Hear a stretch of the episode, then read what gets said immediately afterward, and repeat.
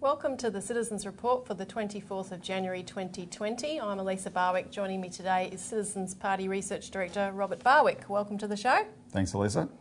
And on today's show, central bankers plot dictatorship in preparation for a crash, and RBA's new payments platform is a surveillance and control mechanism. Um, Elisa, before we begin, I want to make a few announcements because we're going to we're not going to spend the whole show talking about the cash ban. Let's put it that way. But we do have to say something about the cash ban. Mm. So the the news is twofold. On the, today is Friday. On Thursday next week, the 30th of January, I'll be in Sydney for the second hearing of the Senate inquiry into the cash ban bill, and that's um, at Kent Street in Sydney. We'll put the venue on the screen. As many people in and around Sydney who are concerned about this bill should come as possible right? Come to that event, even if it's just for an hour or so. Be there for the public audience for this cash mm. ban hearing. Fill up the venue. Fill up the venue, right? Let them see the depth of. Op- We're going to be respectful. We'll just you, you, you, can't participate. You can just observe. John Adams, the economist, who um, wrote one of the best uh, submissions on the on the bill, um, he'll be testifying, right? Um, but we, all we can do is observe, but it'll show those senators the depth of feeling. That's very important. I really urge people to be there. Um, second is we showed on last week's show a clip from the last hearing on the 12th of December.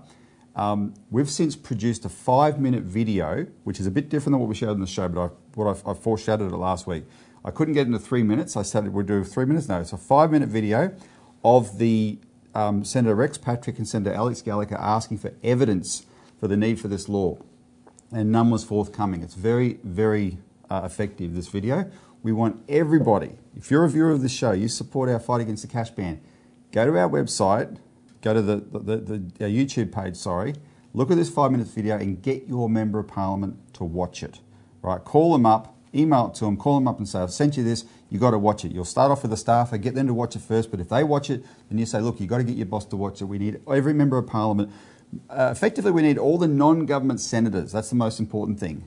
Uh, Labor, Greens, Centre Alliance, One Nation, Jacqui Lambie, Independents, all the non government senators to, to watch this before they vote on the bill, most likely in February. Yeah. So please do that. Yeah, we need a coalition of everyone, not in the government, even some from the government, to oppose this because it has already passed the House. Yeah. And now it's up to the Senate, and that could happen very rapidly after the hearing puts down their findings yep. on the 7th of February. Uh, now, of course, the cash ban uh, is part of a broader campaign, and that's what we're going to talk about now. Central bankers plot dictatorship in preparation for a crash. Uh, and uh, getting rid of cash and having more control uh, and transparency over the entire banking system is a key part of what we're. transparency meaning them being able to see everything we do, surveillance, not the public yeah. knowing what banks are up no, to. exactly. A different kind of transparency, surveillance. Uh, now, this week, of course, we've seen um, the Davos World Economic Forum taking place uh, with green acolytes such as Prince Charles, Greta Thunberg, and Al Gore. Discussing the problems of the world with 119 billionaires and many of them, of course, bankers. And uh, of course, they talked about the threats to the global financial system, but one of the big threats that's been put forward uh, as a ruse, in fact, is the threat of climate change. And the Bank for International Settlements, uh, just in time for the Davos Forum, put out a report, which we'll put up on the screen, warning of a green swan event uh, triggering a new global financial crisis. Now, the term green swan uh, refers to the term in common, made common now in financial parlance of the black swan event by Nassim Nicholas Taleb. He, he wrote a book in 2007 on the black swan, and he's a statistician. He was just pointing out that most statistics ignore out, you know, there's a bias against ignoring outliers, and you can have unforeseen events that you couldn't predict. And his example was before Europeans came to Australia, they only thought swans were white, mm. right? And then when they came to Australia, discovered they're black as well, and this was un, this is unforeseen. But unforeseen events can have extreme consequences. And the reason it got it stuck in everyone's mind is because he's, he put, his book was 2007 and the global financial system happened in 2008. And they called that a black swan. I think even Taleb would argue it's not a black swan because people like us were mm. warning about it, other people were, but the establishment, the people that are now trying to run this new scam, right, so they could keep their power, said, oh, this was unforeseen, right? It was a black swan. Now they're coming up with a green swan. And there's two aspects to the threat, as the BIS puts it. One is that climate change through extreme weather events can do a lot of damage to economies. But the other one, which is more significant that they mention, are so called transition risks. So, where you have banks uh, that are trying to pull money out of investment in things like fossil fuels and things that create risks to the climate, uh, that can create a phenomenon in financial markets where there's unforeseen collapses and so forth. So, this is actually a self imposed threat, Threat, yep. because they're putting forward this climate risk. And Before you go on, I just we're going to put a press release on this today, but I've got to mention it. There's a, a scientist in America who used to work for NOAA, the Na- National Atmospheric Research Organisation, Roger Pielke Jr. In 2018, he did a report on the actual financial cost of natural weather-related natural disaster events, and showed that since 1990, as a percentage of global GDP, they've been going down. Mm-hmm. Right, we were told all this would, would be exploding out of the place. Now they've been going, they've actually been going down. So, when they talk about this, the, the, the second part of what you said is this, that is if there is a risk, it's what they're imposing themselves because it ain't, it's not coming from because some event has caused some kind of insurance blowout. Right, that's not what's actually happening here. No.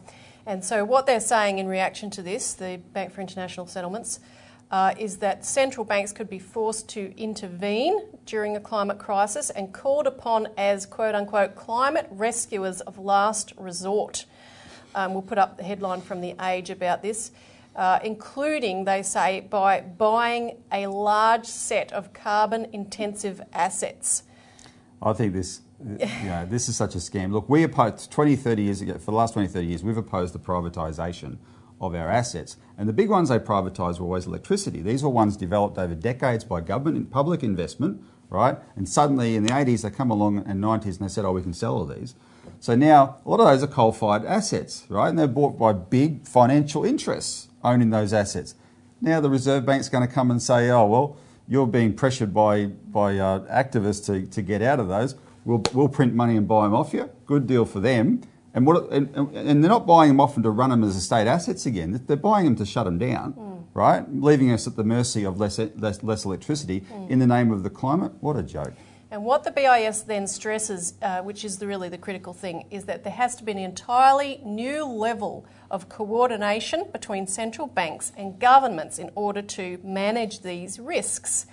And one of the um, organisations, private bank, uh, hedge fund, that is promoting this idea and has been for some time is BlackRock, which is the world's biggest hedge fund, manages 7 trillion US dollars in pure speculation. Uh, and back in August last year, at the Federal Reserve sponsored um, Jackson Hole event, BlackRock, BlackRock then had suggested what we what had been known as monetary regime change, whereby central banks should be given decision making power over government budgets, directing it into green, uh, you know, green friendly initiatives. So you had at the Davos Forum uh, two BlackRock spokespeople, Larry Fink and Philip Hildebrand, and Hildebrand was one of the authors of this monetary regime change reports. Hildebrand uh, said, and, and this is all, of course, while the central banks and the bankers are dictating terms, but yet he says the, the government has to be the green stick forcing people in this direction, forcing business in this direction. He said there will be laws, there will be regulations. This is a government problem. We cannot reach the Paris goals in the absence of coordinated, sustained government policies. And Larry Fink said that in the near future and sooner than most anticipate, there will be a significant reallocation of capital. We are on the edge of a fundamental reshaping of finance. Um, Elisa, I want to appeal to our green friends who, you know, let, let's not let's not think we can win the argument one way or the other about climate change today, but don't fall for suddenly bankers being their rescuers. Now, um, about two years ago, we produced this um, pamphlet. The next financial crash is certain, and the Bank of England, Bank for International Settlements, APRA, bankers' dictatorship. This is something we've been warning about for a long time. This is not about, this has nothing to do with climate change. We identified this is the structure for a banker's dictatorship over the world that has been, that has been advancing an agenda for decades. And what, they, what they're trying to do is, is, is um, replace uh, government decision making, which, has a, which is democratically elected, has a democratic accountability with them, which has no accountability. Mm. Right? Now, left most Australians, seeing this clearly, would never want to tolerate this. Right?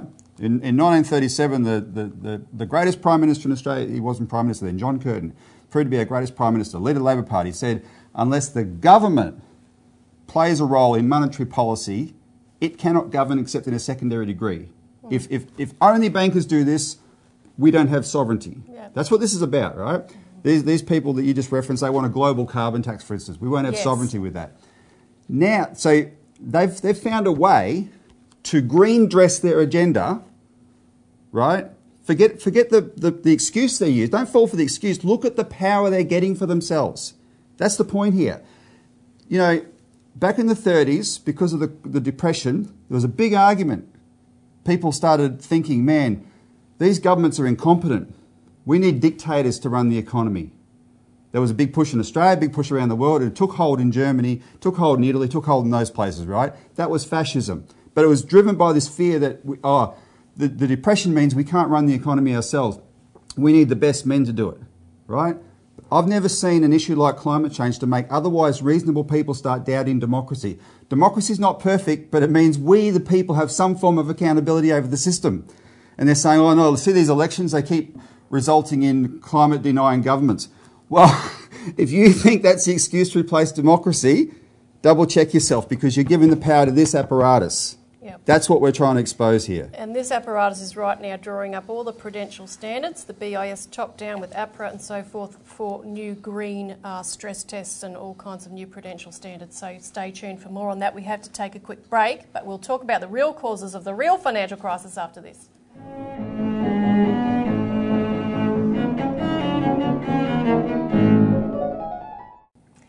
Welcome back to the Citizens Report, where we're discussing the oncoming financial crisis being used to usher in a dictatorship. Yeah, let me just interrupt before you go on there. I just, just before what I was saying about before the break, this structure that we expose in this document. This, this actual pamphlet is, gives a lot of the history of the fight against bail-in in Australia. That's why we produced it. These are the architects of bail-in, right? And they used the excuse was financial stability.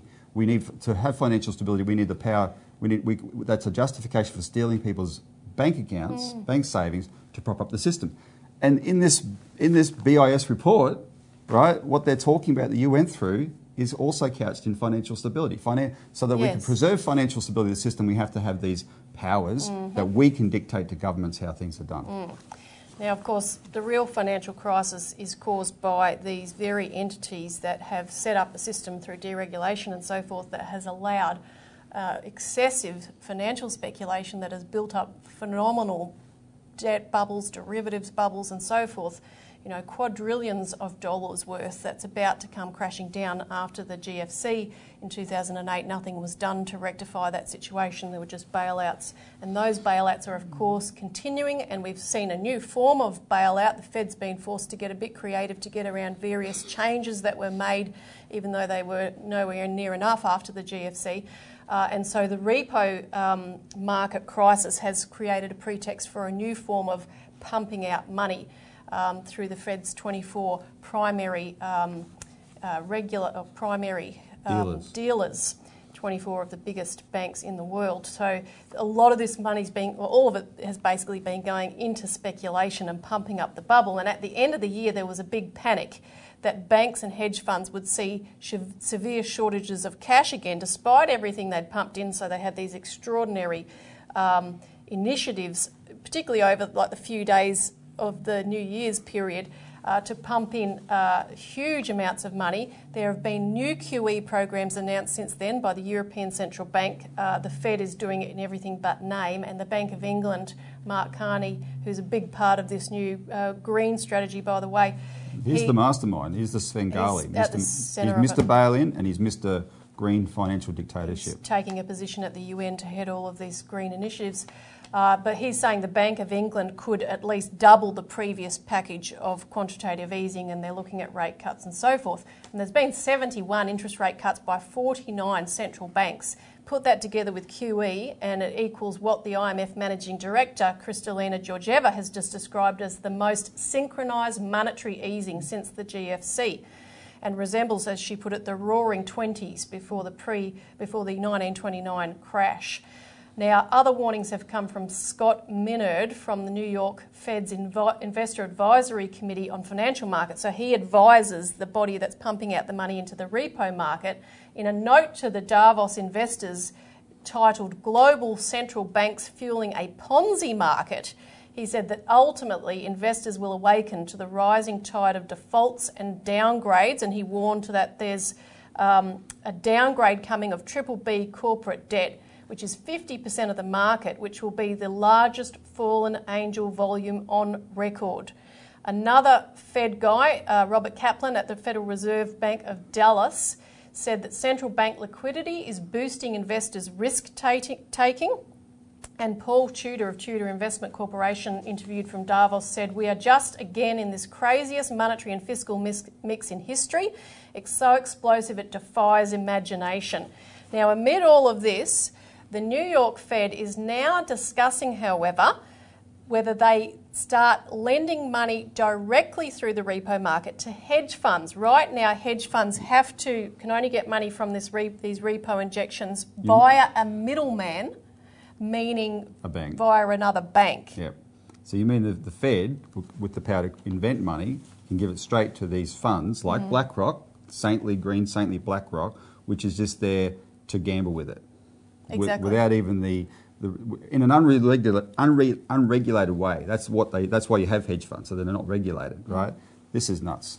Uh, and the Bank for International Settlements, by the way, had put out a report at the end of the year, which was headlined September Stress in Dollar Repo Markets Passing or Structural. And they actually admitted in that report, which said that only four big banks dominate the entire repo market, which was a, a risk.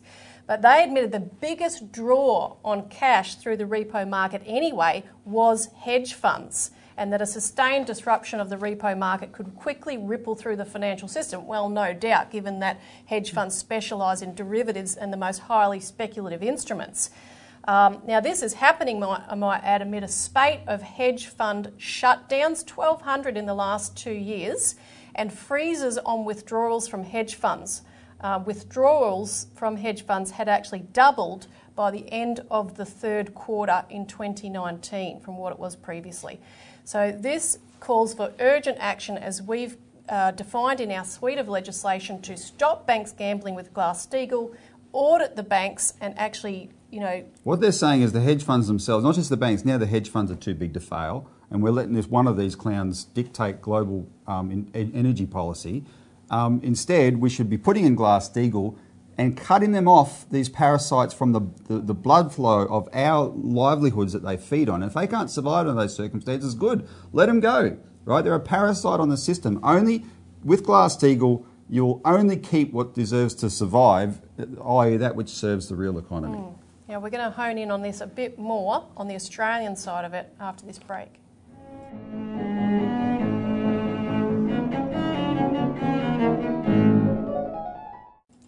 Welcome back to the Citizens Report. We're now discussing RBA's new payments platform is a surveillance and control mechanism. That's the Reserve Bank of Australia, of course.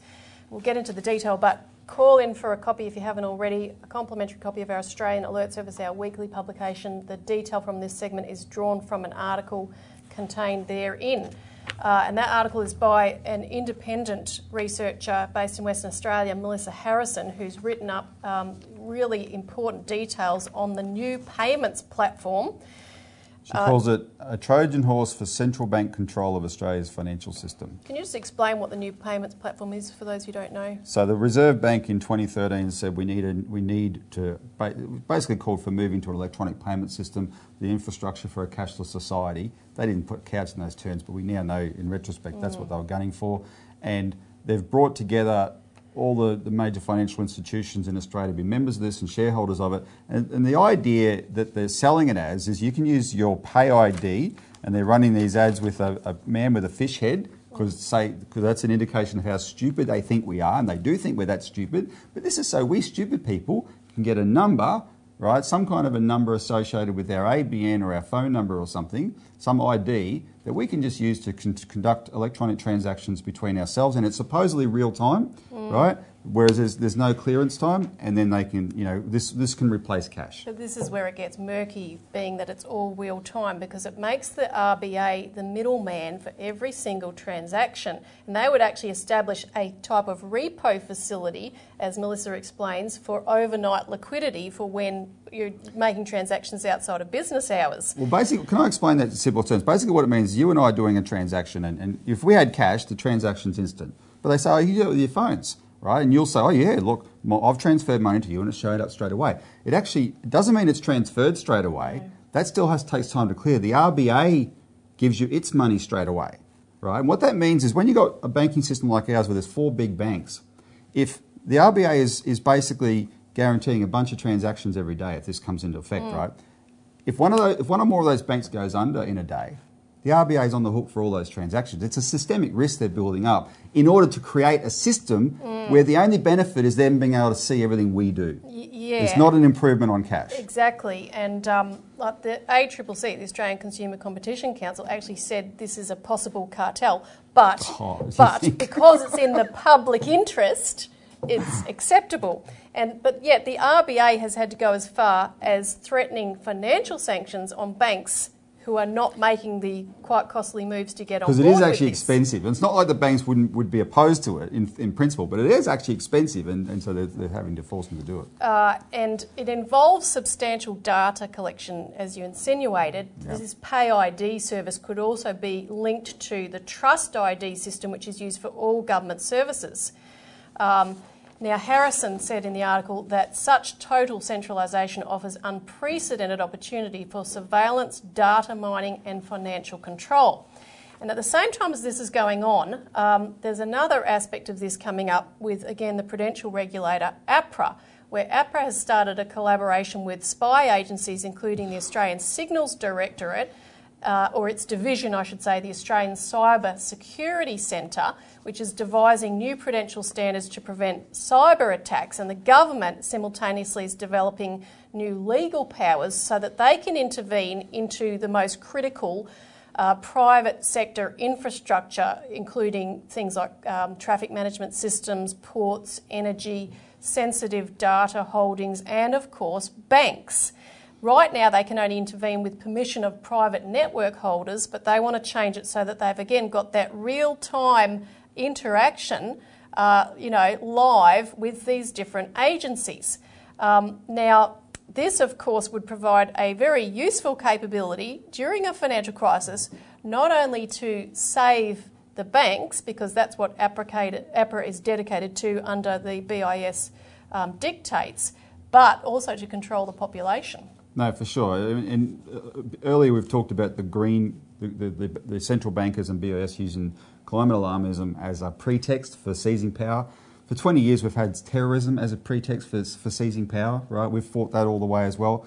And, and you know, as, outfits like this, the intelligence agencies have got all these enormous surveillance powers, and now APRA is going to be on, in on that so they can keep an eye on all our financial activity as well, right? Use that pretext to do that. We've lost all of our privacy. We're losing all of our civil rights in the name of propping up a financial system. See through it and join the fight to stop it. Mm, and don't forget to get onto our website, get onto YouTube, and get a hold of this five minute video. Take it to your Member of Parliament, email it around, Make put sure it they on watch it. Demand they media. watch it. Thanks for tuning in. Contact us for more and see you again next week.